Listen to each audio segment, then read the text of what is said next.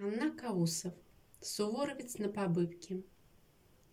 Листья старого ореха зашумели. «Эй, гляди!» Из училища приехал на побывку Нургельди. Он походку степенный вдоль аула держит путь, Представительный, военный, любо-дорого взглянуть. Как тюльпаны на зеленых, на сверкающих лугах, У суворовца погоны племенеют на плечах. На околышке фуражки видно красную звезду, И горят на медной пряжке буквы «С» и буква «У».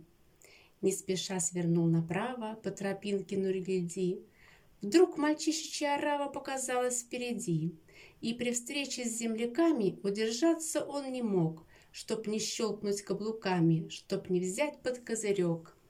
А потом уселись рядом у канала, и тот час Нургильди повел ребятам об училище рассказ. И узнали тут в ауле все, кто юн и ростом мал, Что не раз он в карауле перед знаменем стоял, Что зимой с лесной опушки на Днепровском берегу Лично он стрелял из пушки по условному врагу. Приукрашивал не слишком он рассказ толковый свой И примерить всем мальчишкам дал фуражку со звездой.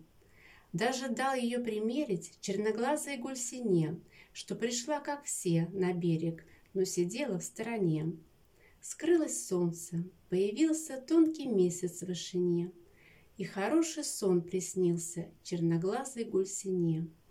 Будто поводу с кувшином вышла утром из дверей, А навстречу из машины генерал выходит к ней. Блещут золотом погоны, десять планок на груди — Шепчет девочка с просонок. Здравствуй, храбрый Нульгиди.